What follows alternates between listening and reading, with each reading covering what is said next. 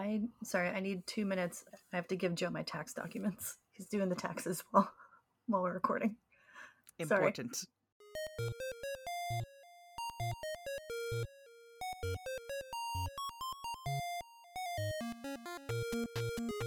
Hello, friends and fiends. Welcome to Bugs Need Heroes, a podcast where an artist and an entomologist team up to illustrate the inspiring abilities of insects by creating a bug themed superhero. I'm Amanda. Amanda, oh my goodness, I'm Kelly. Before we get started creating this bug themed hero, what's bugging you, Kelly? I called you Kelly there. Um, For not a a Kelly. I, tried, I like tried to say too many words at once. Let me do that line again. Before we get started creating this bug themed and oh, it's inspired. Before we get started creating this bug inspired hero, what's bugging you, Kelly? No, no, nothing bugging, but we did get a, a lovely listener email Oh, yes, from. Sheena. Now I remembered.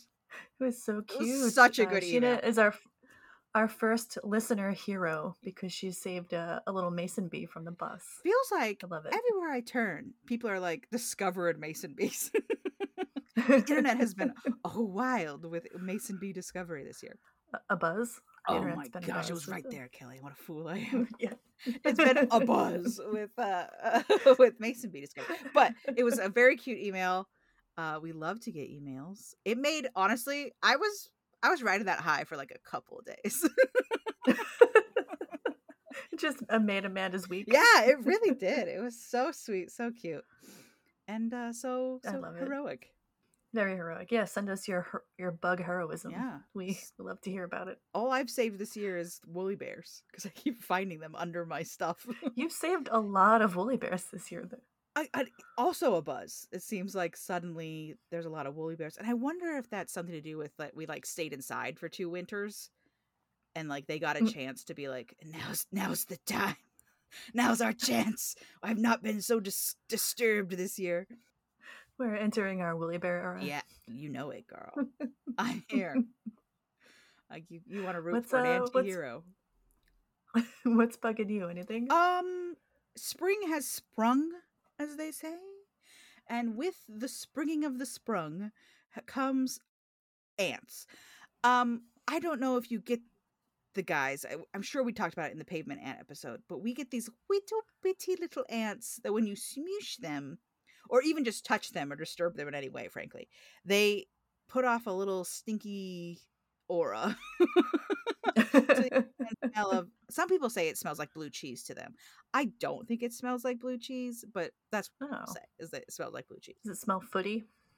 It is Is it more of a footiness? I would say it's more acidic than it is footy, but it is it's it's hmm. not pleasant. It's not good. I don't want it on me. Hold on, Derek's saying stuff. He loves to talk about ants. Derek is disagreeing with you. He says they do smell like blue cheese. He says they taste like blue cheese. Derek, you Have you been eating the You ants? eaten a lot of ants? No, I've I've had sandwiches where I didn't realize that the ants found the sandwich before I did. oh It's Cody's gonna Extra throw up in his mouth when he hears you say that. it's there are worse bugs. That's kind of how I feel about it. Like, like, yeah, it's just an my husband is so upset about the ants every single time, you know, and I don't want to harsh his vibe, but we have two kids, which means sometimes crayons and not crayons, graham crackers and goldfish and peanut butter and jelly sandwiches end up on the floor, and sometimes an ant finds them, and that means when one ant exists. You can Many ants you can reasonably assume there's thousands more. Um, and so like he's just he just hates it. You know, a single scout ant. He's like, we have to bomb the whole house. You know, like, and I'm so not bugged by them that uh, it it sometimes causes contention between us because I'm like, it's an ant. Like, you need to chill. And he's like, "Ah!"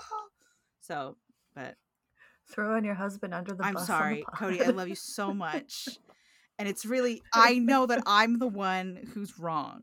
I know that I'm the one who's wrong. I should be more disturbed by finding a trail of ants, you know, under the couch. I just, I'm just not. I, maybe it's the feralness inside of me, like Kelly. I too am a feral wild child. Everyone's got the streak. Everyone's got that feral animal streak. Yeah.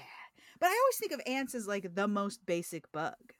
You know, it feels like oh, the- Oh, we're we're gonna talk about an even more basic bug today. that's what I'm saying. Like, I, if you told me the basic form of a bug is an ant, I'd be like, sure.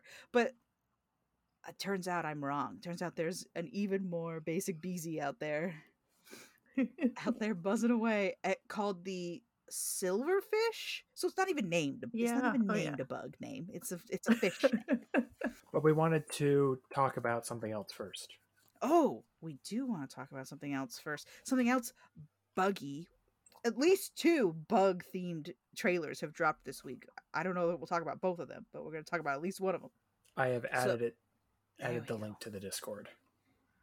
Should we just watch it then? Yeah, there will the listeners will hear a little Rotunda jingle, and then we'll hear Kelly's reaction. So Oh, okay. Go ahead Oh, it's just mine. Is Amanda watching Well- it or no? okay, so Oh, just both play it, and then hold your thoughts, and then we'll come back. Okay, I'm back. All right.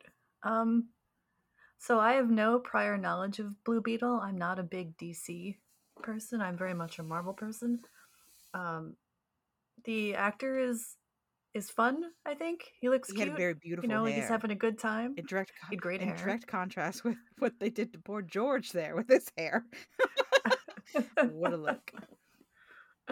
um, it looks fun, but again, I don't have a prior connection to Blue Beetle, so I don't know how actual DC fans are going to react to it.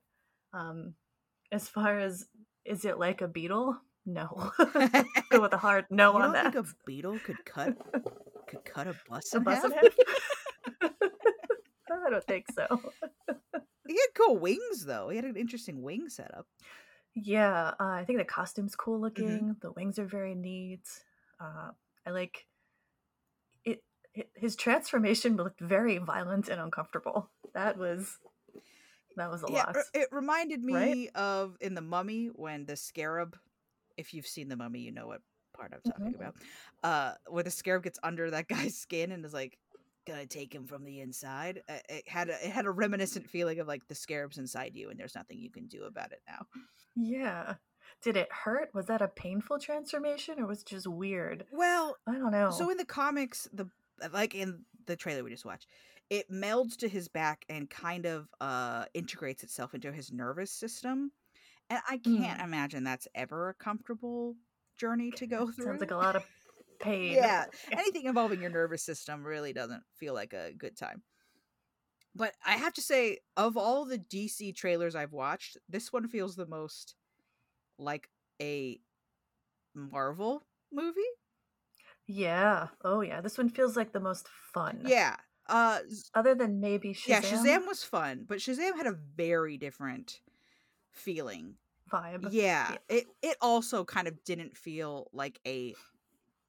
I mean, I, we could get into a whole conversation about whether the DCU should, is, or is going to try and copy what the MCU did. Uh, Uh, I, I think they I should. think they I think should, they should just if they want, it. if you Yeah. want to make money because uh, the MCU, whatever your feelings are about Phase, what are we on Phase six? Whatever your feelings about that are, they certainly have made money. Um, I think I think four. Are we in phase four? Is it four? Is it still four? I, think feel like we've been on Phase four for a hot minute here. but uh I mean, wasn't like Endgame like the highest grossing movie like in a long time? Something like that. Yeah. Yeah. Oh Like, yeah. It's it's weird Um, because I w- you have to count like inflation and stuff. Like once you take away I would like to be better. introduced to some DC heroes that I might actually enjoy. And then if you can really build a good movie system, yeah. then you're going to get some folks who are interested in buying your comics who previously like me have not bothered. Interesting that the Blue Beetle trailer ended with a comic spot. Like this is where if you're interested in this, you can read these comics to figure out because he's a that's great. He's That's a fairly smart. new hero. So he Oh, he's a legacy character there, which is the comics term for there's someone else who had the name before him, right? So DC has this one format, which is not dissimilar from Marvel Universe one, which is there's a really rich guy, and then something horrible happens to him, and he decides to use his riches to become a superhero. and the original Blue Beetle like Batman. Eh, eh, precisely, precisely. And that system gets used over and over again because it's a really easy way to justify how the guys have all this stuff. The Batman has Mhm. a lot of stuff because he's rich. The end. His Yeah. superpower is that he's rich. So the original Blue Beetle, Ted Kord, is one of those guys who Technically, is- that's the second. Oh, you're right. Technically, oh yeah, you're right. You're right. You're right. Well, okay. So the one who had the title the longest is still Ted, though. So Ted Kord is the rich guy, becomes the Blue Beetle. He's he's the Blue Beetle for a long time. His death is like a big moment in DC Comics because he wasn't a very popular character. He wasn't like a big dude in the universe, but the Mhm. way he dies was like really important. I don't want to get too spoilery for you, but uh his best friend is a is a time traveler, uh, Booster Gold, and Booster spends an entire series trying to get back to the moment where Ted gets killed and undo it, but it turns out that like Ted kind of has to die because uh it like unravels the universe if he doesn't. Like things get really Oh. bad in the Aw, universes where he yeah. doesn't make this ultimate sacrifice. So they they kill Blue Beetle in a preparation to introduce the new Blue Beetle, and that's this guy Jaime. And uh he's shown up in a lot of stuff since. They really pushed him for a long time. He teams up with Batman a lot, and he's kind of got that like I'm just a kid learning the ropes. So he's kind of got that like baby Spider-Man thing going too. He looks a Mm. little bit older in this. Usually he's like a teenager, like firmly still in high school. Oh, okay. Uh yeah, he looks like he's in his early twenties. Yeah, this one is the- in this, which I get. Like it's hard to find a really good teenage actor or someone in their early 20s who looks enough like a teenager. do that. Well, I think also people don't want to watch teenagers. If you want Yeah. thirty year olds to come to your movie, you can't do teenagers. I think that's not really. Plus You know. teenagers age so fast. I mean, that's why they do it on Riverdale and stuff. Is they don't Oh, they yeah, don't yeah. really want to deal with he looked for I You want continuity, right the stranger things cast is like barely held on to like the believability of being teenagers but they pushed him for a long time and i think it's because there's been a big push to get rid of the rich white guy format which i think yeah, is fair but he's uh mexican american i believe he lives in california so he was like a big push for a long time they Te- Texas. is it I texas think he's in Oh, Texas. he's Texas. El okay. Paso. Oh, El Paso. There you go. So he's like firmly uh, Mexican American and and represents a lot of that culture. And so they pushed him for a long time because they were trying to be like us too, right, guys? we care about this, which is its own topic of discussion about when companies do that sort of thing. But I think he's a plus to the the DC universe, where the the DC universe. It- It, knowing nothing about the the franchise, um, it, it's a fun it's a fun trailer, and I would I don't think I'd go to the theater to watch it, but I'd definitely watch it when it comes out on I guess I guess streaming services or whatever. No offense to the DCEU, but uh, that's kind of been my blanket statement ever since Dawn of Justice. I mean, uh, yeah, yeah, yeah. I, I we could get into a whole thing about how Yeah. DC Uh, versus Marvel. I, I think with need to COVID with COVID too, I'm like a lot less likely to go to the movie theater for anything, yeah. unless it's something I can't live. Like if it's a Star Wars movie, I'm gonna go to the I movie theater. Star Wars but- dream last night, Kelly. In my dream, Star Really? Wars. Well, interestingly, it was both a Star Trek dream and a Star Wars dream. When I was on the How dare you? when I was on the ship, it was very clearly a Star Trek dream. But when I was on the planets, it was a Star Wars dream. Which, if you know, you know the difference between those two franchises. So it was it was weird. Interesting. Something about like a psychic Calrissian was there. It was it was a whole thing, and everyone had like that like that makeup where like we need to make you look like an alien, but we can't not make you a human. So you've got like freckles. you've got like triangles around your eyes. You know what I mean? Like But yeah, that's very Star Trek. very Star Trek. Because they, well, especially TOS, they were like, how do we make you look like an alien? Oh, I guess we're just not going to. Okay. Well, I think we have a, a somewhat alien bug to talk about today. I, Sort of.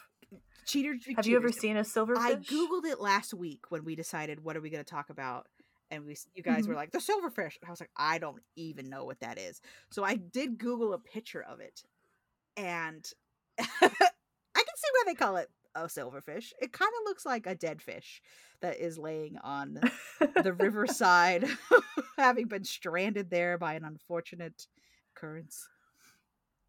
Yeah, they're they're very shiny. They've got that kind of flat body, and the the flatness extends to almost like the shape of a fishtail towards the end.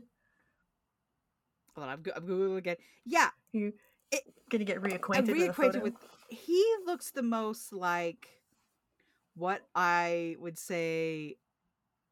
So a lot of speaking of aliens, a lot of times we will base aliens that we need to look very alien from humans on bugs, and I would say that this Mhm. silverfish looks the most like if I needed to base an alien creature and make it not accessible to the humans, this is what I would draw. It is just a long tube tapered at the end with six little leggies going out of it, and that is it.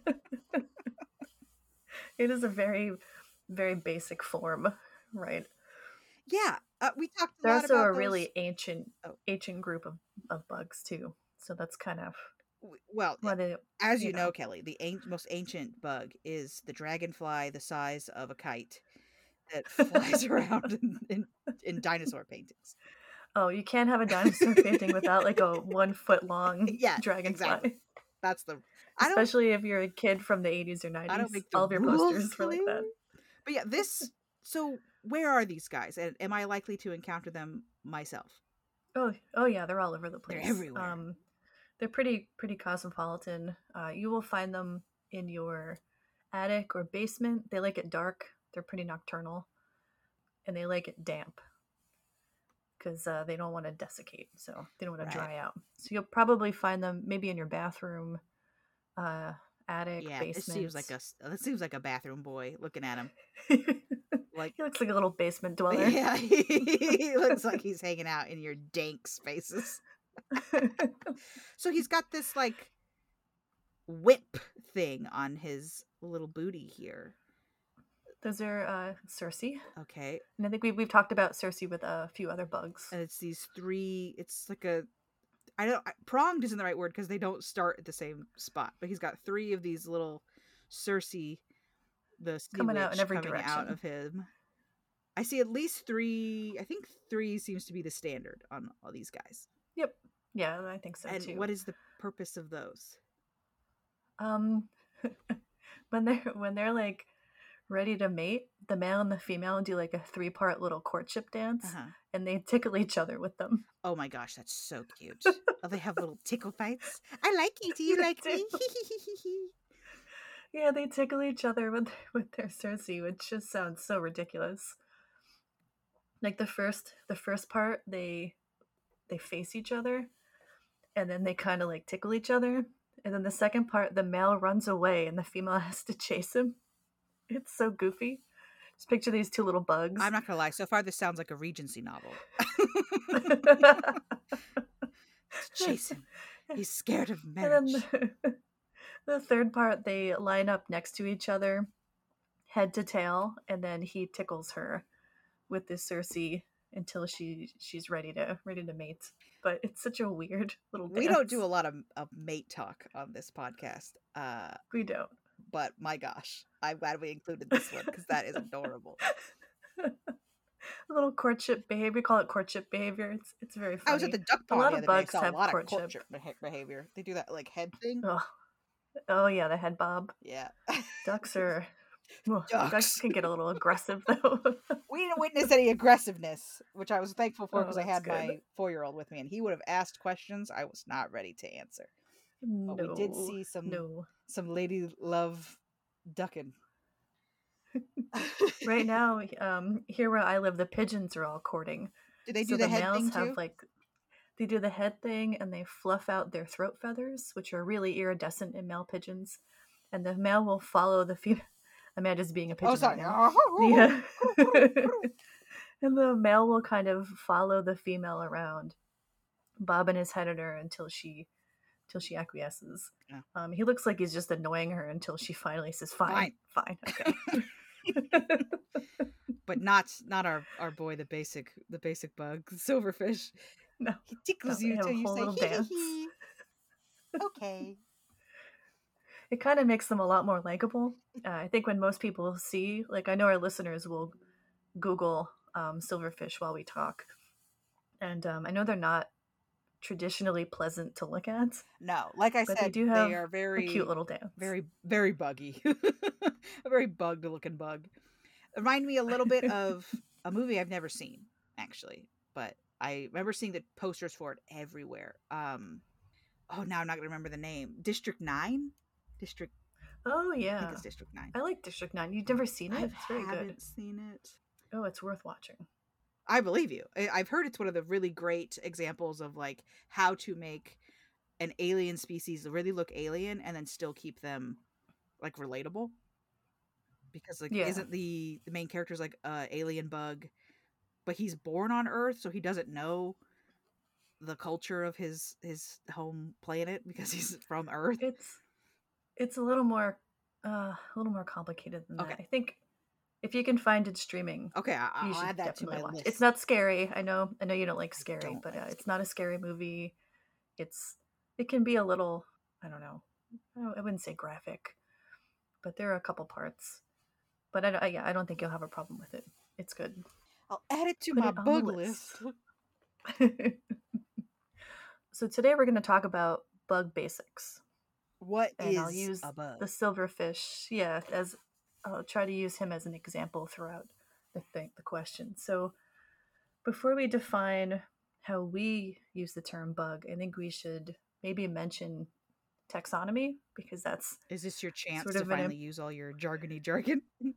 I'm going to try not to be too jargony because i want everyone to be able to understand this uh, and not fall asleep mid-sentence. That would be nice.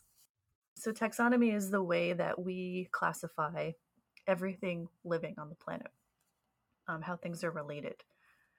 So all animals come from the same well everything on the planet has a common ancestor. And as things branch away we get more and more specific. So you remember what was your you remember kingdom phylum class order family genus species? Did you have a little mnemonic in school I did not, and remember I, that? I wish I did because I'm so bad at category, like remembering what the order is, like or even what they are. Like kingdom is kingdom the one where you're like you're a mammal, you're a reptile. No, see, I I don't even know. uh, we we had when it was King Philip came over for good soup. Um, Good soup. Sometimes it's sometimes it's King Philip came over for good sex. If you're We're keeping it like a funny funny kid in high school, you know, uh, and that's how you remember what the order of the of the taxonomic groups are. The kingdom is the first, and for the silverfish, that's Animalia. So everything under that branch is an animal. And then phylum is Arthropoda. Okay, Do you remember what? I remember So arthropods. arthropods are. Yeah. so an That's arthropod. all of our bugs. uh, yeah, all our buggy boys have been arthropods so far. Does arthropod have to have a crunchy outside? It does have to have a crunchy outside. the- Very good. the arthropod. Crunchy outside, creamy inside. a little cream puff, delicious. little Cadbury and then egg. the cl- and then the class, which is I think what most people think of when we say bugs, is insecta. So these are everything in the class. Silverfish are insects, right? Ants are insects, beetles, Isabella tiger moth, and woolly bear, all insects. Okay, okay, so that's why a spider is so a spider is an arthropod. So he's in the same category as everyone then, but you He's go the next one. in one the same down. phylum. In same phylum. So then you go the next Mhm. one down, and that's when you start to split between like arachnids and insects. and- Right. Yeah. Are crabs in there too? Crustacea. Yeah. Uh, it's a great word. I'm sorry. Crustacea is a great It's a fun word. okay, okay, okay. Okay, I'm with you. I'm with you. I'm with you. I'm learning more right now Um, than I did in any biology class.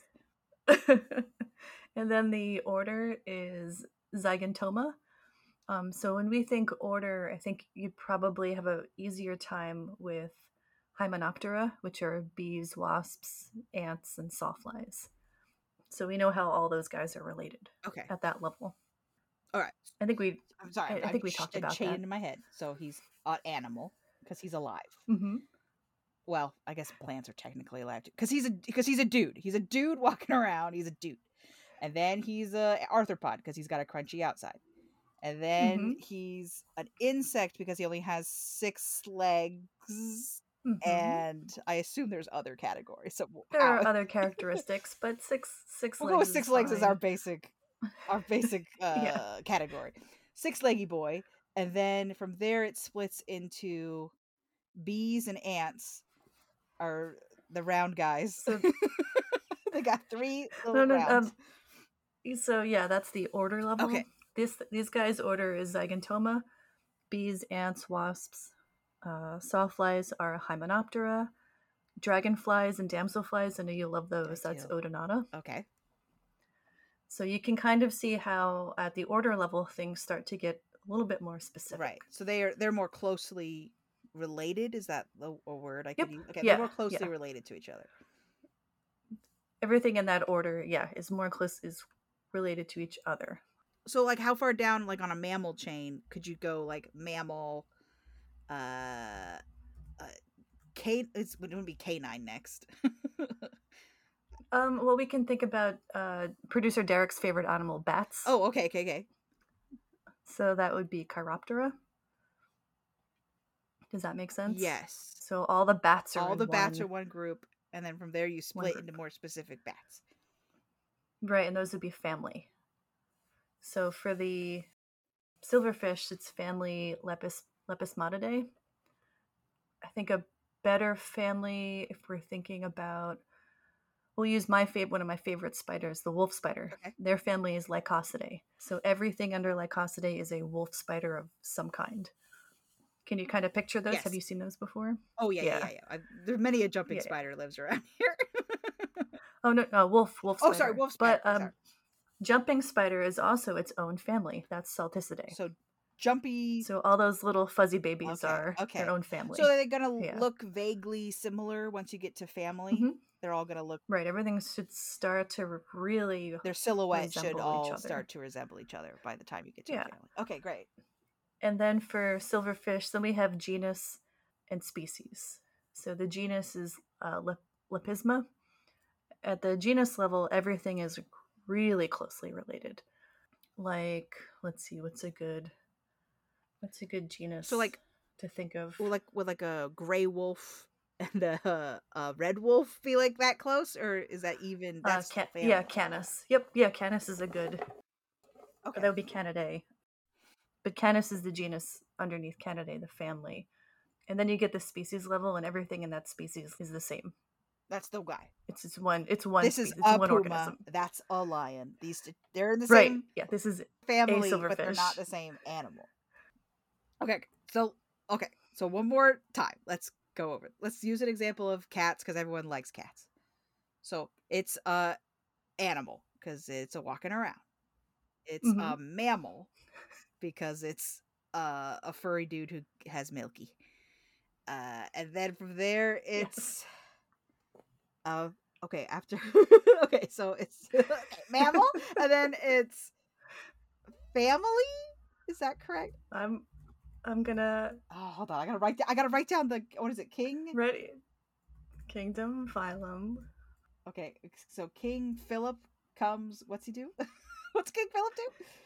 He comes over for some good soup or good steak if you're a steak person. Or You know, whatever works with an S. soup. Okay, so his kingdom is he's a mammal. Kingdom? No, his kingdom is he's an.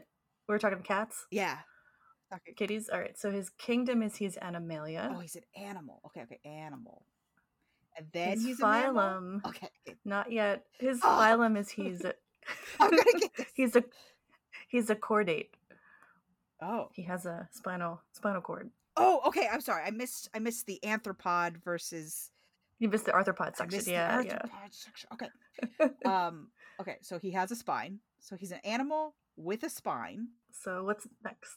and then he has fur and gives milk. Then he's a mammal. Uh huh. okay, so okay, he's okay. a mammal. Uh. From What do you think his order is? oh, I don't. If we were talking cats, still. See, this is where I want to put like Felix. Felis Felis Felicis. I feel no, like I'm it's way, way, way, way Okay, down. so yeah. So order- he's a carnivore. carnivore. carnivore. I see. I think of that as a Mhm. behavior more than I think of it as like a category of like I'm categorizing you. But I guess this is why I'm not a sciencey person. Okay, so they they eats meat. Then And then he's his family is. then he's a cat. Then he's a cat. Then he's a cat. Yeah. okay, then he's a then cat. he's a cat. Felidae. Yeah. Then he's a cat. So Felidae, and then genus. I really don't know the difference between genus and species. Oh, there's a. So the, there, there can be many animals in one genus. Okay, The species is a single animal. okay, and so this at the bottom is kitty. So between, how do I get So- between he's a cat and he's this kind of cat? So what's the step I'm missing in between there with genus? So um, genus is Felis. Okay. So you have your domestic cat, which is Felis catus. oh, And then you have Okay, I see. the European wild cat, which is um, Felis sylvestris.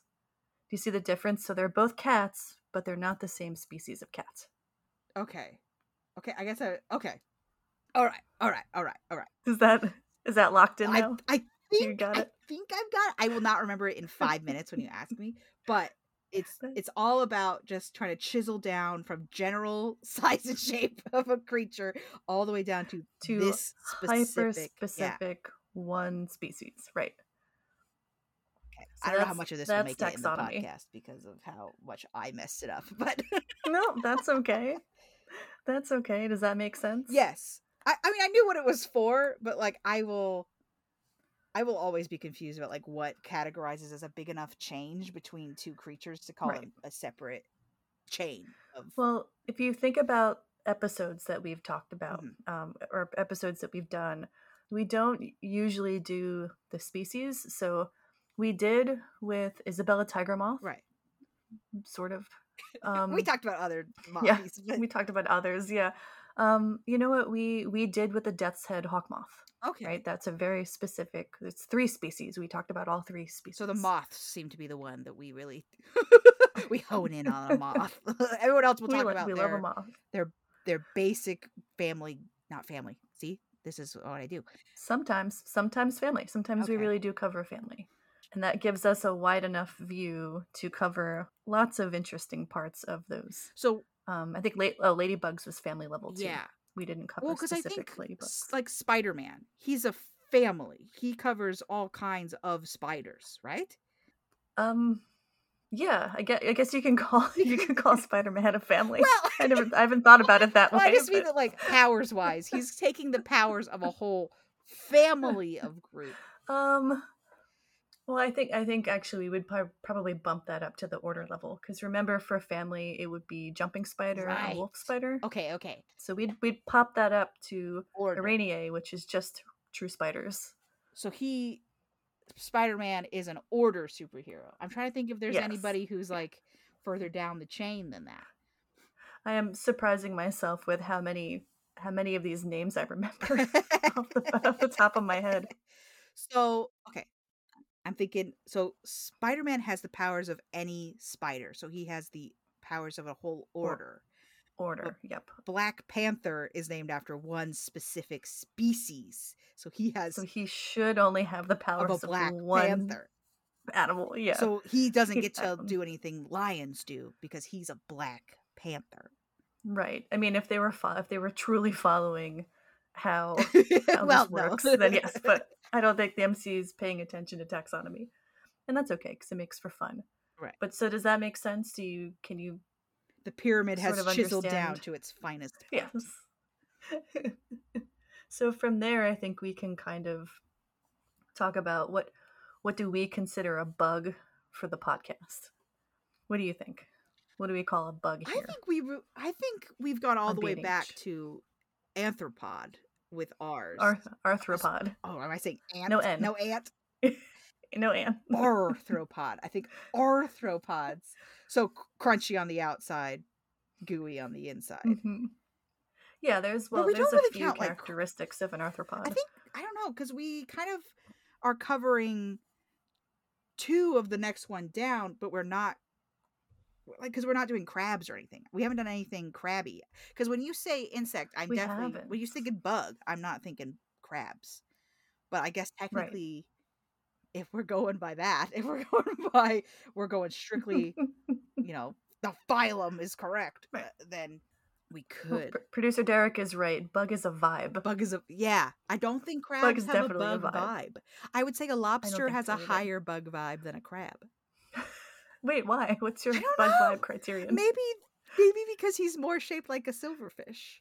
Or maybe a silverfish is more shaped like him. Oh,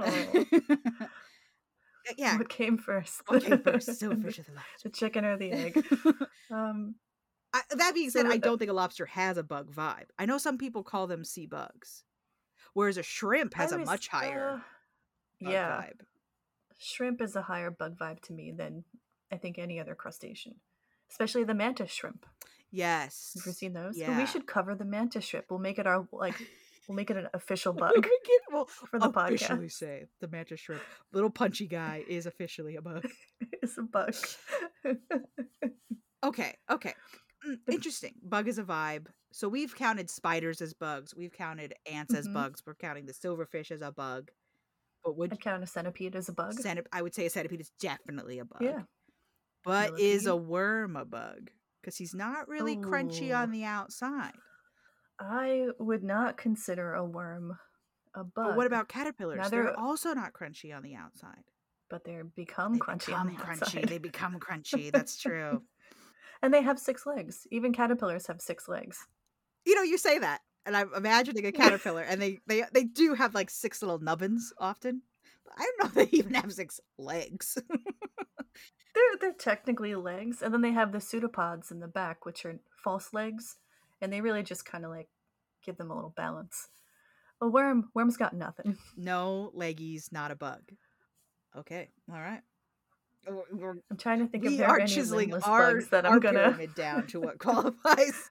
okay, so you have to have legs to be a bug. Would you consider a water bear a bug? Oh, the most memed bug on the internet. I yes. I don't think they're crunchy on the outside. Well, there are varying degrees of crunchiness That's when you're talking exoskeletons. But look at all those little leggies He does have a lot of little leggies and that face that is horrifying. They- do have a A horrifying, horrifying face. little face. People love to meme him, and I'm like, I don't think you guys are really underselling how horrifying his little face is. Yeah, I don't know. I think there are. I'm, I'm sure there'll there will be a worm. Maybe we will talk about a worm at some point, and I'll I'll just you know I'll deal with it as far as bugs go.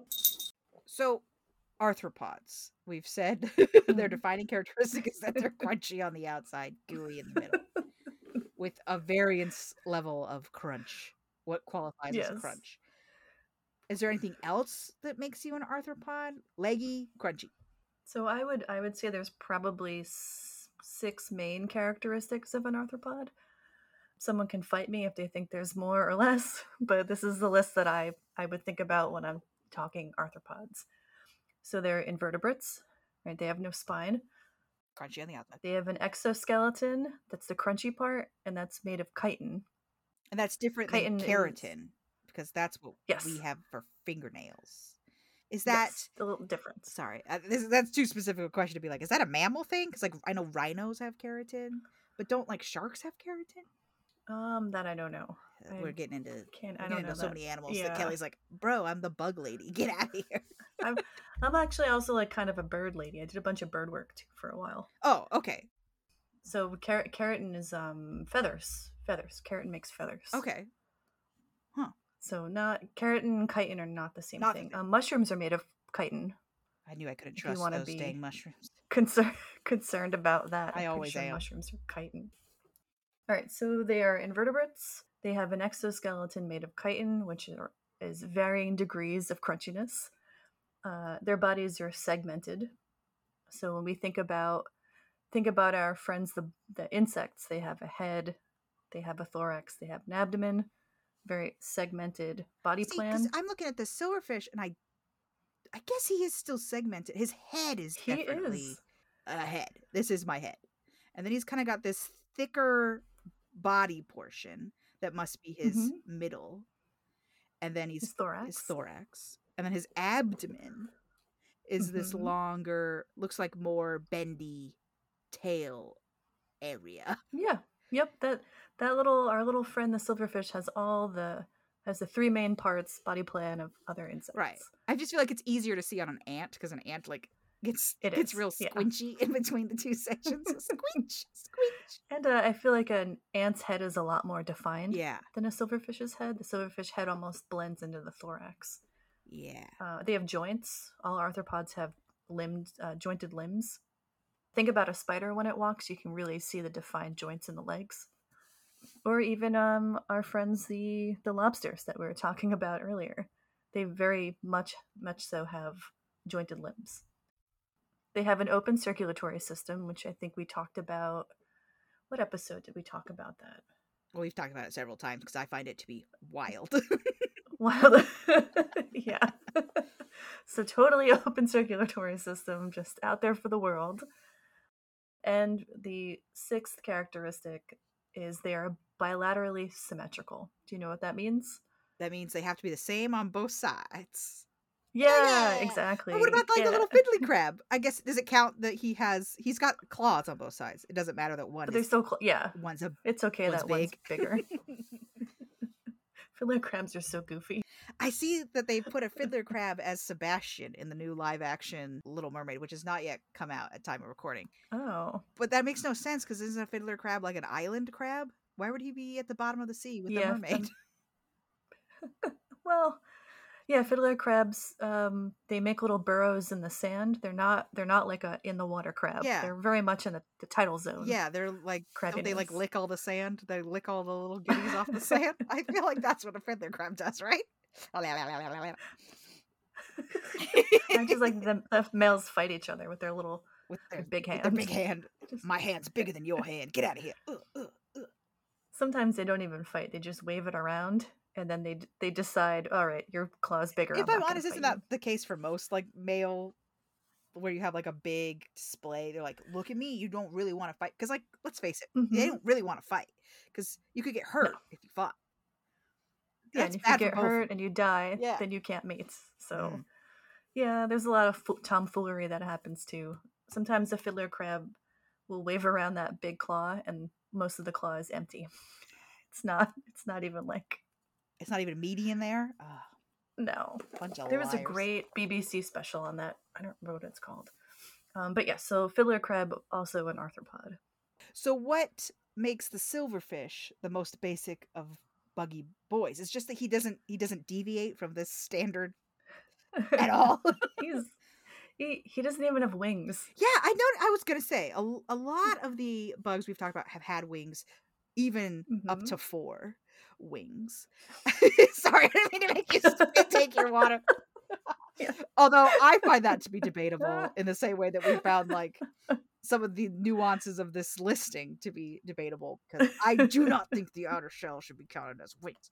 But so he doesn't even have wings. That's how like how basic No. he is. Wings come He's- later in a chain of now I need to get away. He just was nice and flat. He doesn't really. He's gonna be in crevices. He's wedging his He way through this world. wings. Yeah. Um, they're pretty small. They're maybe uh, 13 to 25 millimeters. So that's half an inch to one inch in length. Can you picture that? Yeah. Not like huge. So we talked about. Uh, uh, uh, I was gonna say. So we talked about earwigs. I don't know that that episode Mhm. before or after this one. Sorry for the background to the podcast. Sometimes we record them in the wrong order. Uh, but we talked about earwigs, and the earwigs have been basically in the same spots that we're talking about the silverfish in your bathroom under a log Mhm. in the crevices.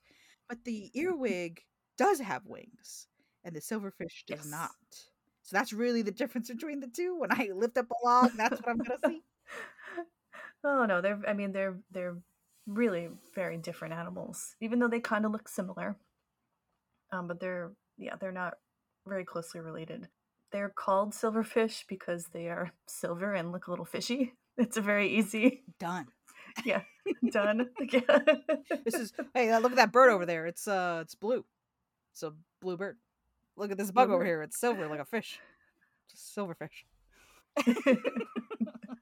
I like that they're they're all kind of um carrot shaped. Yeah, too. kind of little- carrot shaped.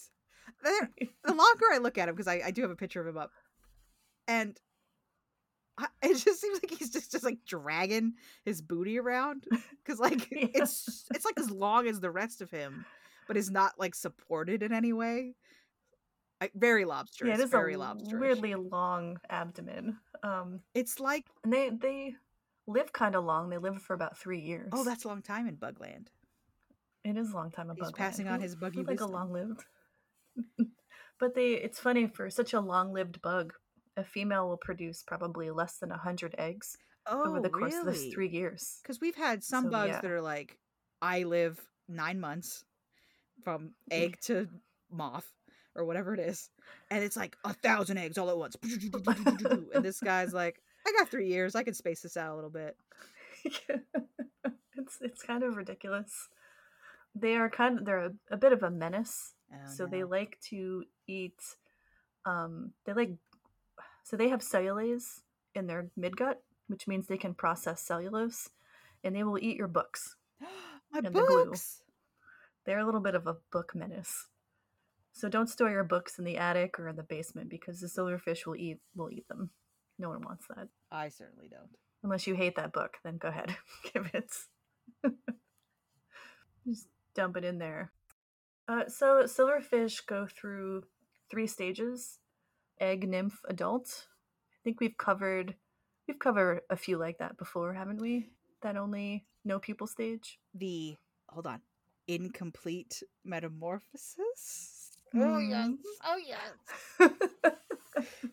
so the the silverfish actually does one even better which is called um ametabolous development which is simple metamorphosis uh, and that means between the nymph and the adult stage there's really very little changes that happen they're basically the same thing. He just like graduates. He's just like, and yeah here I am. he become becomes ready to mate sexually mature that's And that's does he really still the do that, only like, difference I'm gonna shuffle out of my previous shell, emerge. he Oh, does okay. I think Um, that's it'll take about six or seven molts to become an adult, but and this is super weird to me. They continue molting as adults. Oh, even though are they getting bigger with mulch, or are they just like this? These are this is useless to me. now. This skin's used up. They're just molten.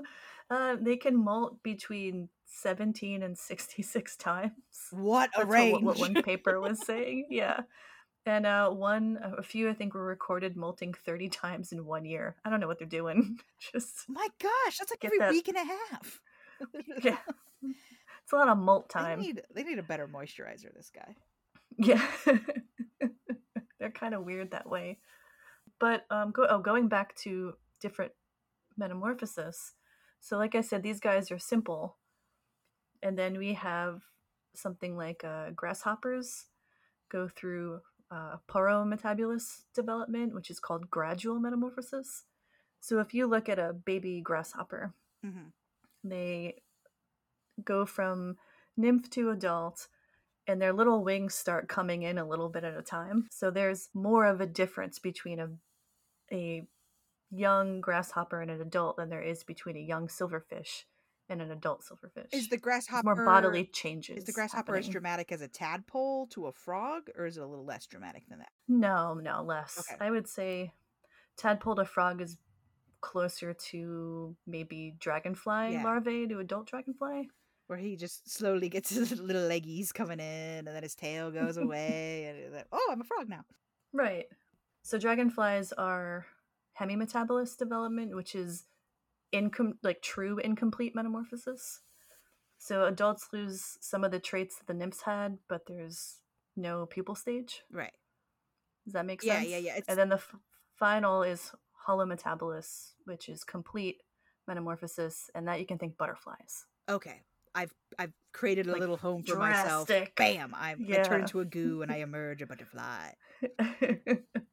so their metamorphosis is a lot more complicated, I think, than we generally think about. So with mammals, Mhm. we're not an incomplete metamorphosis because we don't molt. We're like constantly we- changing. We would not use any of these terms to describe. Okay, yeah, I just- I- I just want to make sure. I just want to make sure Yeah. because like we do things like go through puberty and that changes our bodies, but I I don't know. I'm just trying to think of like is I like you're trying to make people into bugs right now. I always am trying to make people into bugs, but like how oh there, there's a lot of a nuance. these grasshopper's getting his wings is that similar to like oh you're getting your wisdom teeth you're a grown up now here you go here's your Um, grown up teeth I'm gonna allow it. Sure, why thank not? We can. it's not. It's not even. not even kind of close but that's okay. It's a cute comparison. I just I I think it's funny to think of like, oh, this grasshopper's like slowly getting wings. Is I don't know. You ever, yeah, have you ever more- seen a nymphal grasshopper? and just got these half wings going on. I I think the only nymphal grasshoppers I've seen is when they're like they're super have big heads, Yeah, and squatty they're bodies. super tiny, and they're like a bright bright green rather than that like more I don't know dull hard green that an adult grasshopper gets. And I don't know if that means they're a little bit squishy still or what. Uh, it could depend on the species. I don't know what grasshoppers you guys have out there. There's a lot of grasshoppers, like a lot. So I can't really. yeah, grasshoppers just it feels definitely feels like one of those ones where it it splits a lot because if it eats a different thing, it does a different thing. but base, the basic shape and form of a grasshopper is a grasshopper. Blanket statement. And like the difference between a b- grasshopper and a locust is always a little dicey for me. So okay, so you said that he this our little silver fishy friend, he Mhm. is sometimes a pest because he'll eat your books. Right. That's- and get into your flour and stuff. Yeah. Is that like the category? Because again, with me trying to make humans into bugs, I talk a lot about like, but what does it do for me when I'm like rating them at the end? So is it eats things I don't want it to eat, like the blanket. This is what qualifies you as a pest. You eat something I don't want you to eat. Oh, you create something I want to eat, so you're a mm. beneficial bug. Like, where does Yeah, it- beneficial versus pest? Where does that ride? Oh, it's really it's really human centric. Of course. It's it's just about us. It's all about us and what we find to be irritating and not. So beneficial bugs have jobs that are good for humans. uh, They do mm, things we like. Mm-hmm, mm-hmm. Gotta get a job or you're no good. like ladybugs eating aphids. We consider ladybugs beneficial. And then if it's a pest, it just it, it does things we don't like. That's it. That's all it takes. You can think about my friends, the mosquitoes. Yeah. They're considered pests, but they're also pollinators. so they're beneficial to, you know, the ecosystem, but we don't like them because they cause disease and they they make us itchy. and the exception to the rule in this case is the spider because a spider is a beneficial that it eats pests like mosquitoes. But we just don't like it, so it's a pest. It's We gotta yeah, go. they make us uncomfortable They make us Yeah. uncomfortable, so they gotta go. Poor spider, really get the the short end of the stick here. Yeah, we have lots of like cockroaches or pests, um, drain flies that come out of your drain if you get like a clog or whatever. Um, carpet beetles, flour moths, all those things. Ants are a pest technically. To Cody, I know Cody thinks ants are pests. Cody specifically, they are pests. It's just funny because so many of these bugs, I would say they are beneficial. They just aren't beneficial in a way we immediately get gratification from. Because, like, if we Mhm. didn't have bugs, there'd just be like carcasses. like everywhere like you know like 'cause who would get rid of them if not for all these little buggy bugs? Yeah bugs are bugs break down uh, break down dead things. Like, like and so do fungi and so do bacteria so we would still have things to kind of move that system along but yeah bugs are really important to that interesting that we Some bugs, call anyway. lots of kinds of bacterium and stuff we call those bugs too. Yeah yeah some uh, like i got a stomach bug yeah. right oh I, i've got this that is a common thing this head cold bug or whatever yeah Yeah. for the for the sake of the podcast i, I would not yeah, yeah, consider yeah, yeah. I, I, they they're not the vibe they're not the vibe they're not the vibe we're looking for. Yeah, vibe is such a good, a good descriptor for bugginess. I like it. Oh, you you had asked a question, Amanda, a long time ago, and I don't remember if we answered it. You asked if they they keep all their organs in their booties. Yes, I do ask, ask that a lot. did, Because the did I answer that question? I don't know that you did. I don't know that you did answer. Do they keep their? Because I think I was thinking specifically of the octopus when it, which is not a bug. It, it keeps. It's wild to me that they keep all their organs like in their mantle. Like I think that's Mhm. Yeah. crazy. And with your open circulatory system of the bug, that opens up a lot of options for where you keep your organs if you don't have to like centralize it, right?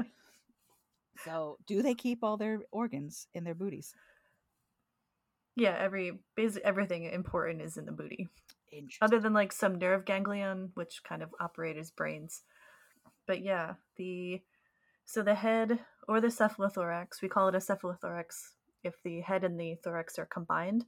Like in Um, a we see that in spider. in spiders yeah yeah so spiders only have two segments the eyes are there the cerebral ganglia are there which is kind of like a brain the antennae which is not really i wouldn't consider them an organ but that's where they are and the mouthparts the thorax it might have some specialized glands that do very specific things and it might have a crop you know some insects like grasshoppers have crops like a bird They just kind of keep some. I don't know. I, I, now I feel like I'm going to say it wrong. They have like a like a little storage zone.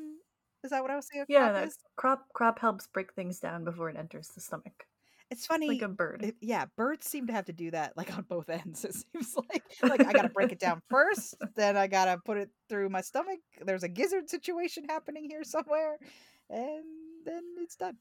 yeah, so that might be in the thorax. Sometimes it kind of depends on what species we're talking about. Um, and then the basically everything else is in the in the abdomen. It's got the midgut, the hindgut, sometimes the crop if it's not in the thorax. All the reproductive organs, their hearts are in their butts. Um, venom glands if they're producing venom. All Is a bug stuff. heart similar to a mammalian heart?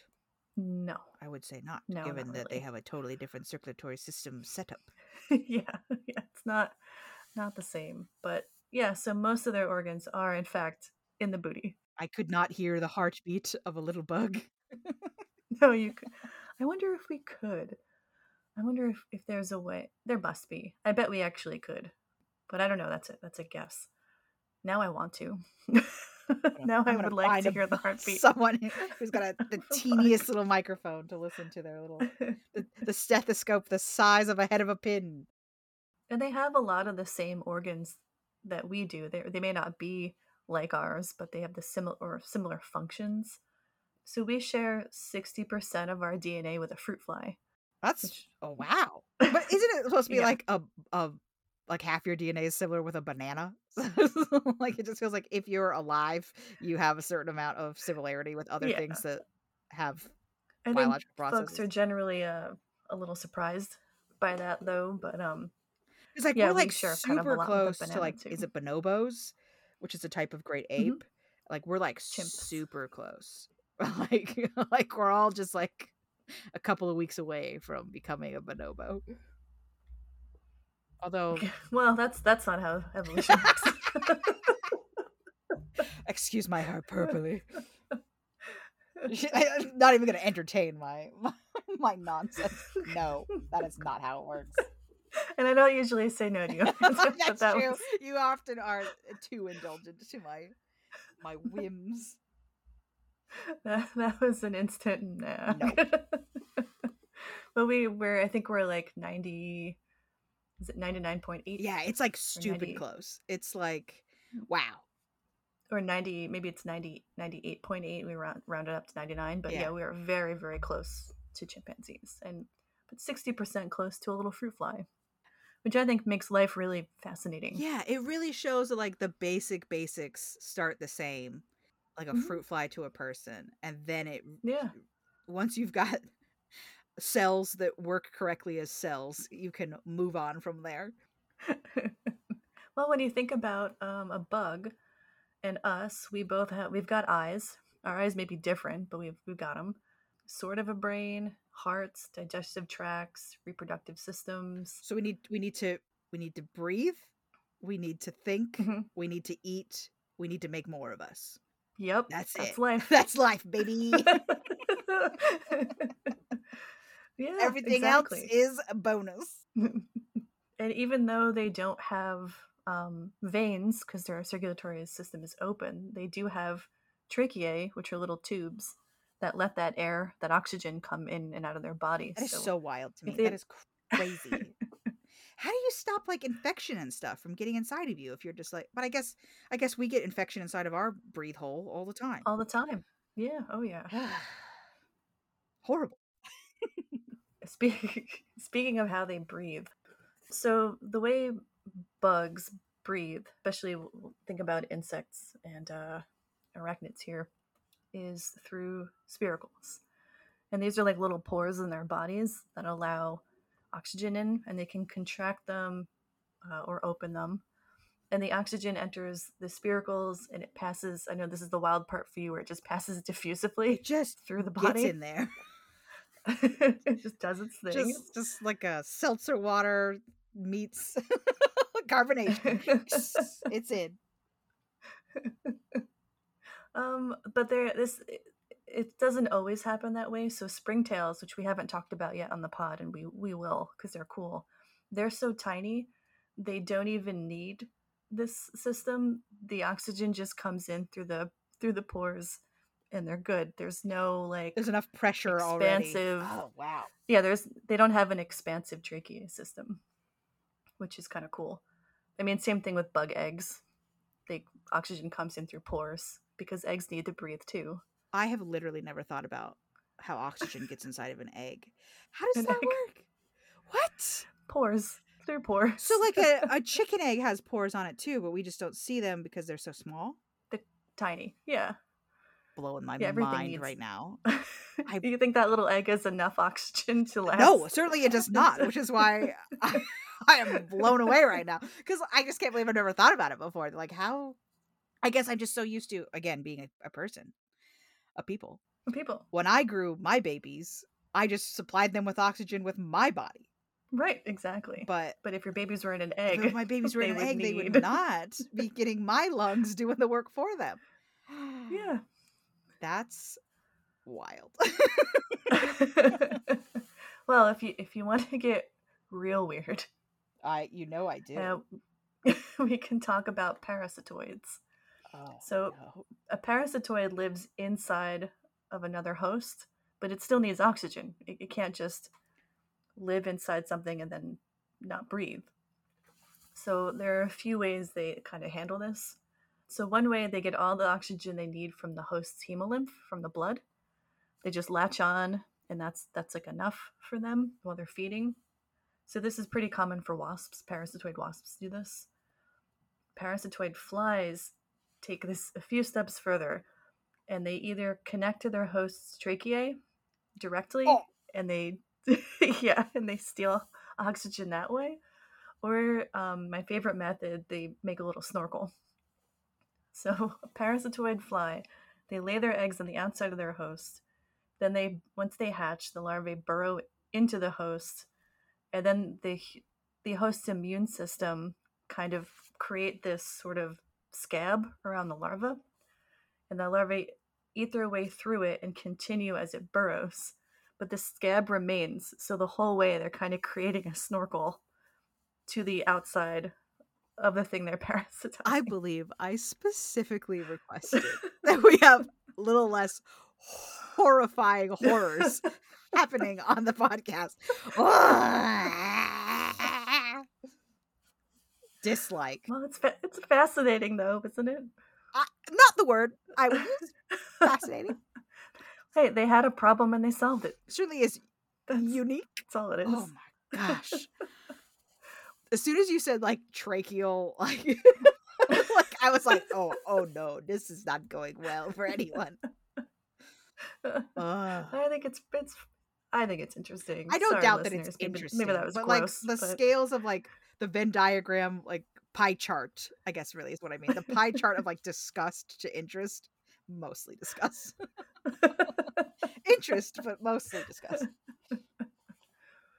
yeah, uh, producer Derek is saying botflies do something similar. Botflies are extra gnarly. Yeah, they're super gross. I don't know if we'll cover them or not, but they're always in those those TV shows where they're surprise, like, "Oh, this thing was living in me for Oh a week." yeah, yeah. There's then- there's some good you know. TLC shows like I didn't know Yeah, my head was pregnant with a botfly. yeah, yeah, they they show up in those things a lot. They're like, oh, I went on a safari and I didn't know I came home with a cockroach in my urethra or whatever it is. Yeah, yeah, monsters inside Monst- me was. I think it, my, I think that's what it is. Monsters. Inside my dad loves that show. It's a dad show. A dad show. Just just endless river monsters followed immediately by monster inside me. yes. yes. I think last time I visited my parents, that's that's kind of what Just happened. the all monster Yeah. channel. All monsters all the time. Dislike. Uh, I guess we could we can move on to a less gross topic if you want me to discuss how bug eyes work. Yes, tell me about bug eyes. And does the silver so the silverfish, I'm trying to zoom in. He's got eensy weensy little eyes. Teeny tiny little compound eyes on that guy. Very different from like the dragonfly, which was like all eye. All eyeball all the time. Tons of eye on the dragonfly. Oh yeah, because dragonfly can see almost 360. And we see that a lot when you can fly. You need to be able to see. And Mhm, when you mhm. live in the cold, dark, dank, you don't really need to be able to see. yeah. You, so uh, immediately, yeah, you, you recognize the pattern of why There's no light down there who, underneath that who needs a big eye and who needs a little eye. Yeah, it's why a lot of cave species have no eyes because they don't need them. yeah, I'm not seeing anything anyway. No, there's no reason I to think make an that's eye. That's kind of why the bat becomes an enigma because depending on what the bats eat, depends like will change its level of eyesight. Because we Is that true, producer yeah, Derek? producer Uh, Derek. yeah, you need bigger eyes to find fruit because that's not going to be as easily detected with echolocation because it doesn't move. Hmm. right. How do I tell what's tree and what's fruit unless I can see it? I'm blinking my eyes very bigly. Uh, but like, I think we think of you know, blind as a bat, but it's not really true in a lot of bat species. no, they're not blind. Yeah, but it is true for all their friends in the cave because they're like, yeah, I'm not, I'm not leaving here. Got- yeah. I got There's nothing to either, either you have really large eyes to detect whatever tiny amount of light Yeah. is coming in, or you have no eyes because there is no light. There's nothing not to see. it. and then at the bottom So of the ocean, that means you make your own light. Yeah, the bottom of the ocean is a wild place. It's like less explored than the moon or something like that. Like we know more about the moon than we do the bottom of the ocean. Well, it's a lot harder. Uh, there's not a lot going on on the moon. That's true. So, That's true. It might just be a dearth of information. when we think about bugs, so not all we, I think we generally think about compound eyes, right? And that's what you were just talking Yeah. about with the silverfish and with the dragonfly. Uh, not all of them have compound eyes. oh, really? I guess I just assumed No, that no. like bugs have compound eyes.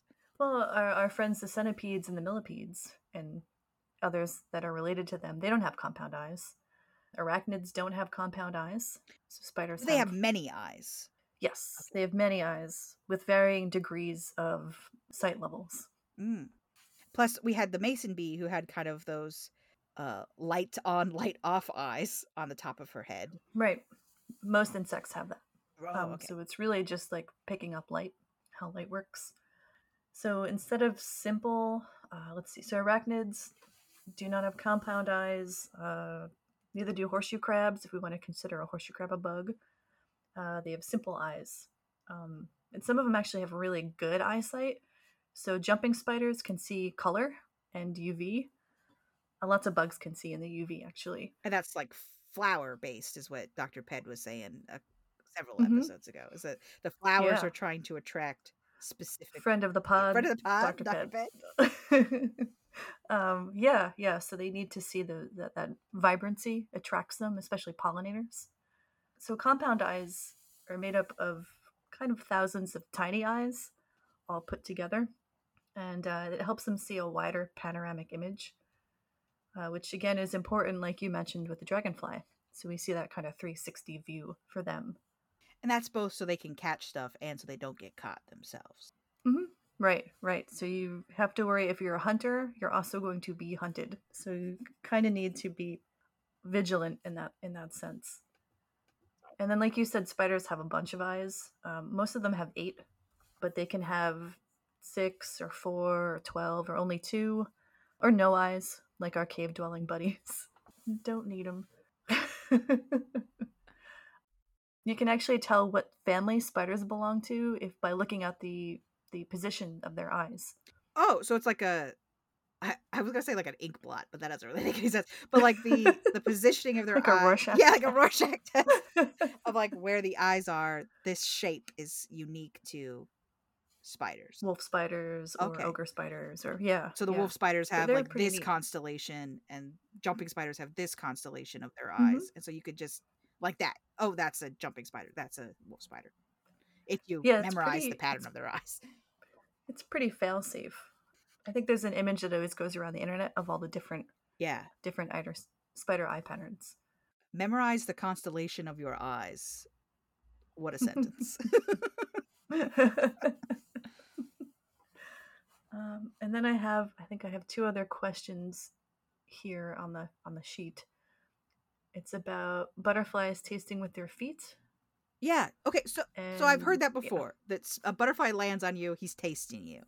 And I think I've heard that Mhm. about flies as well, that they taste on their feet. Is that a common bug thing? Or is the silverfish going to taste me when he runs away from me as I try to get him out of my bathroom? You're, uh, it's very common for for insects to be able to um, quote taste. Right.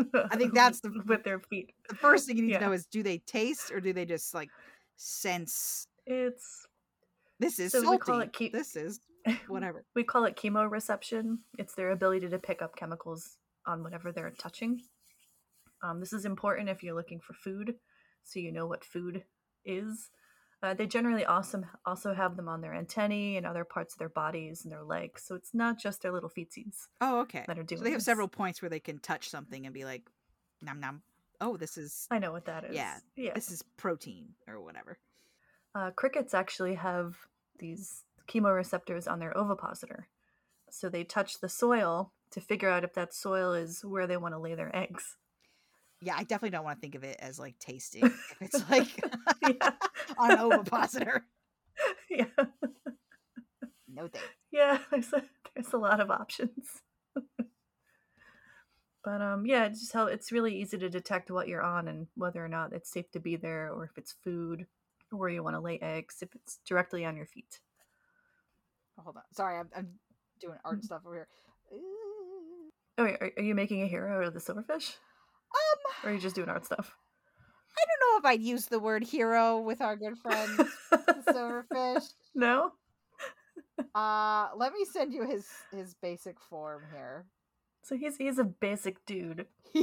that is certainly the words I would use to describe this drawing. Uh, I tried to make him. Oh, you can see my notes. Sorry, you're gonna see my notes. That's okay. I'm I'm interested in what your notes are. Oh, my notes are just me trying to figure out how like kingdom and phylum and stuff works.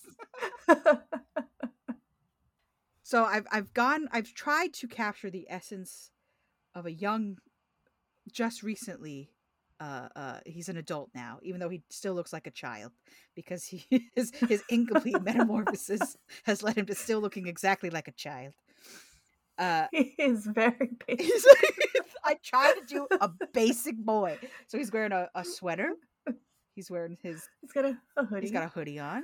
He's got uh some jeans on. He's got a messenger bag full of books that he's probably gonna eat later. Uh, I've given him my father's haircut. hmm yes, oh, I'm learning so much about your dad on this podcast. he's a great guy. Everyone likes him. I gave him some uh some Converse shoes, the most basic of shoe.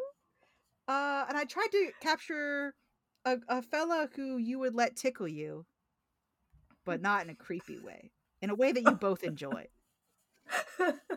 Consensual. Consensual It's tickling. consent. He's interested in consent. The silverfish boy. He's he's learned a thing or two.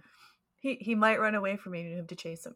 That's Well, he's scared of commitment, but you know, he's still so young. You know, he's- just a wee bab. Oh, yeah, listeners, I would not. I would call this our least hero hero. He is like any dude on the street you'd walk by, and that is the silverfish. Yeah. to a T. he babysits Absolutely. the the babies the earwig has. I don't know what order this comes out in. Maybe he's uh Woolly Bear's babysitter sometimes. They they hang out in like a Well, Isabella has to go Isabella's off on gotta her, go, her she's got- superhero adventures. She's got things to do, superhero things that she has to accomplish. She's gonna hang out with Silverfish for a few hours, Woolly Bear. And they like go to the park and play ball. You know, they play like catch. No, I, I picture them playing Xbox. Oh yeah, yeah, yeah. Oh yeah, yeah, yeah. but none of no no, no violent games now. They're just playing like Minecraft. yeah, yeah. Oh, Silverfish, you magnificent boy. He's just, he's just a good boy. He's a A boy. basic boy. But sometimes that's what you want. You just want a basic boy who's like wholesome. I don't need anything fancy. Dare I say I might have married Fantastic. a silverfish boy. Sorry, Cody. Oh, Cody. I don't know. Cody Cody makes what, what I've heard are excellent pizzas. That's, and that's not a basic boy move. Mm, mm, you know, Silverfish likes a pizza though. He's bringing pizza when he's babysitting Woolly Bear. He shows Oh, up at the front door with a cheese in hand. Speaking speaking of pizza, which is making me hungry for lunch. um, I think I think we had one more. Oh yeah, one more question. Which, again, I'm pretty sure all these questions came from you. What's what's up with bug mouth parts? What is up with bug mouth parts? Okay, so again, to like when we want to make something alien, we make it look like a bug, right? hmm So a lot of the scarier aliens, I'm thinking specifically of the alien from Aliens, they have scary mouth parts. I think this alien alien Right. is actually based off of like a, a moray eel or something like that, where it has like the secret second jaw. Yeah, the, the second jaw. Yeah. But bugs, it feels like, especially on like a crab, if we're gonna uh, count crabs in, I think you just see the crab mouth more, where it's got like Oh yeah. Multiple It's really moving around. Yeah, multiple and- moving parts to it where it's like nah, nah, nah, nah, nah, nah, nah. Or like I don't know. Bug bug mouths are like a whole thing. They are a whole thing. Uh, so they, they do come in a variety of shapes and sizes. And uh, what their mouth parts look like really depends on uh, what they eat and how they eat. Right. So, for example, insect mouth parts come in four types either piercing and sucking. So, we can think of the mosquito for that. Which is Uh, actually chewing. multiple piercers, right? Multiple little piercers. horrifying. yeah, I love that you remember that. Um, I guess because it's horrifying. It is. um oh chewing so there's plenty of bugs that chew grasshoppers um, cockroaches And is that more of the side to side? our, our friend the silverfish is a chewer Oh, he's a chewer. Mm-hmm, he's a chewer um there's siphoning which is like the butterfly So the long. so use like a straw okay. not a piercer but a straw and then there's spongy mouth parts I hate that. I hate. I don't even know what it is yet, and I I hate the phrase "spongy mouth parts." it's a little bit gross. It reminds me of the there's this, a species of mosquito. I think, I think it's a couple species. It's definitely a, a genus where they have a spongy mouth part and they harass ants until the ants throw up, and then Oh. they soak they soak that up. So that's like a Yeah, I think we talked about Sorry- someone sorry, was harassing gross, the but- the ants. yeah. Ugh. That's a spongy mouth part. So chelicerates, which are spiders, scorpions, um, they have fangs or kind of like pincher, pinchery mouth parts. They can't chew at all, so they that's why they have to liquefy their prey. oh, There's no chewing. Sometimes they have pedipalps, which are the tiny the tiny legs. that They help hold the prey in place. I was explaining pedipalps to my son the other day because You were I was because we were reading a a book we have that's like from the 90s. I think I I think I talked about it in the very first episode of, of this podcast where he was reading this bug book from the 90s that's also translated from Japanese. So like not all the facts are like good anymore and also some of the facts are like Mhm. translated in really awkward ways. Yeah. But he was looking at this picture of a spider and he was like because we were making spiders with our hands and I was going like this uh, I, my hands crossed at the thumbs and then I have eight legs because I have four fingers on each side and then I was talking about my thumbs being the pedipalps right because I was trying to make it spidery and so we just ended up talking about pedipalps because we were looking at pictures of spiders to figure out how to make our hands the most spidery so you did a good job. I like that. he knows all about Yeah, those little pedipalps. There's usually the uh, there's like three pairs of mouth parts called the maxilla, maxilla one and two, and then mandibles. So the maxilla are like mm, lips. They're like bug lips. Bug lips. The little top part, yeah, they, they kind of help hold the food in place while they chew. and that's something like a, I feel like a grasshopper often gets drawn. Yeah, lips. yeah. I think it's that Yeah. fault. Their their maxilla, I think, are really easy to see. That's probably why. But yeah, grasshopper. well, we just watched great- that blue beetle trailer, and his face kind of has, because he doesn't quite have the the the Power Ranger mask, right? Where it's completely static. His is kind of Yeah. static until you reach his jaw, and then his jaw is free moving. So I wonder if It is a weird costume. Yeah, it's it's weird in the comics too. There, you can kind of tell who's got an idea of how it works and who doesn't based on how they draw it. Because sometimes it's just like he's wearing a mask, but his mouth can move. You're like, that's not how that works. So I guess I would qualify Blue Beetle's new mask as grasshoppery with one upper lip and then a chewer. With obvious maxilla. Yeah, that's the word. and we have mandibles, right? That's what our jaw is called a man- Our jaw is a mandible. mandible. Chomp, chomp, chomp. I mean, they they also have um, mandibles. That's the chewy, Yeah. the chewy part. So most So that I mean, that's will have a mandible. the basics about mouth parts, right? I, I think that's all the questions. So Amanda, how many legs would you give Silverfish, our basic boy? the most basic boy. Part of me wants to reward him for being so basic. The the building block on which many another bug has has launched forth and become much more unique and interesting. Uh, but then again, I don't think I should because I should reward individuality. I should charisma, uniqueness, Nerve and nerve and talent. talent. Uh, I just don't know that Silverfish has any of those things. Uh, while he is a good boy, I, I think I gotta give him like, like two. I'll give. I'll reward him with a leg for being so wholesome, but I can't go higher than two. I'm afraid because he's just the simplest of Too boys. he's a, he's just a dish sponge of a of a bug. Oh, poor. Yeah, I'm gonna give him two. Yeah, I'm also gonna give him two legs.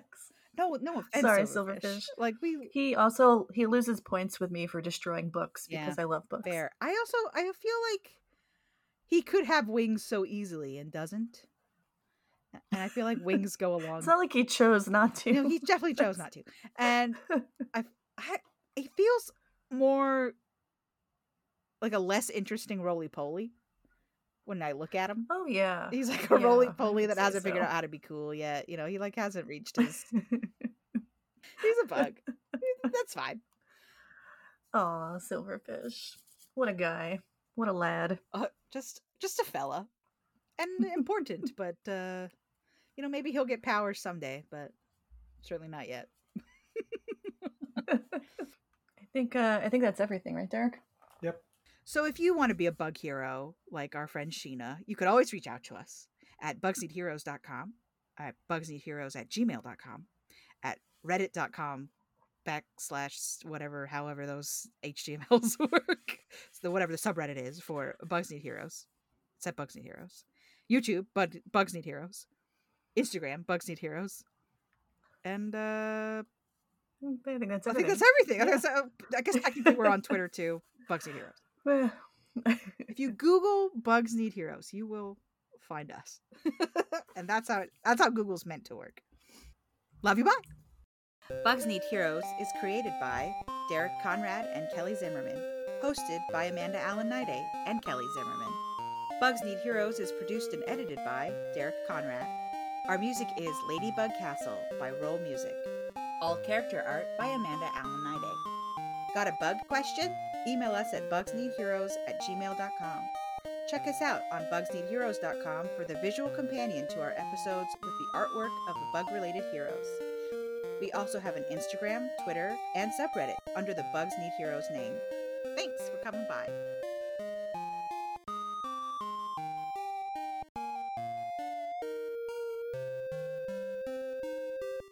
So you're telling me that snakes is like bugs? It's a vibe?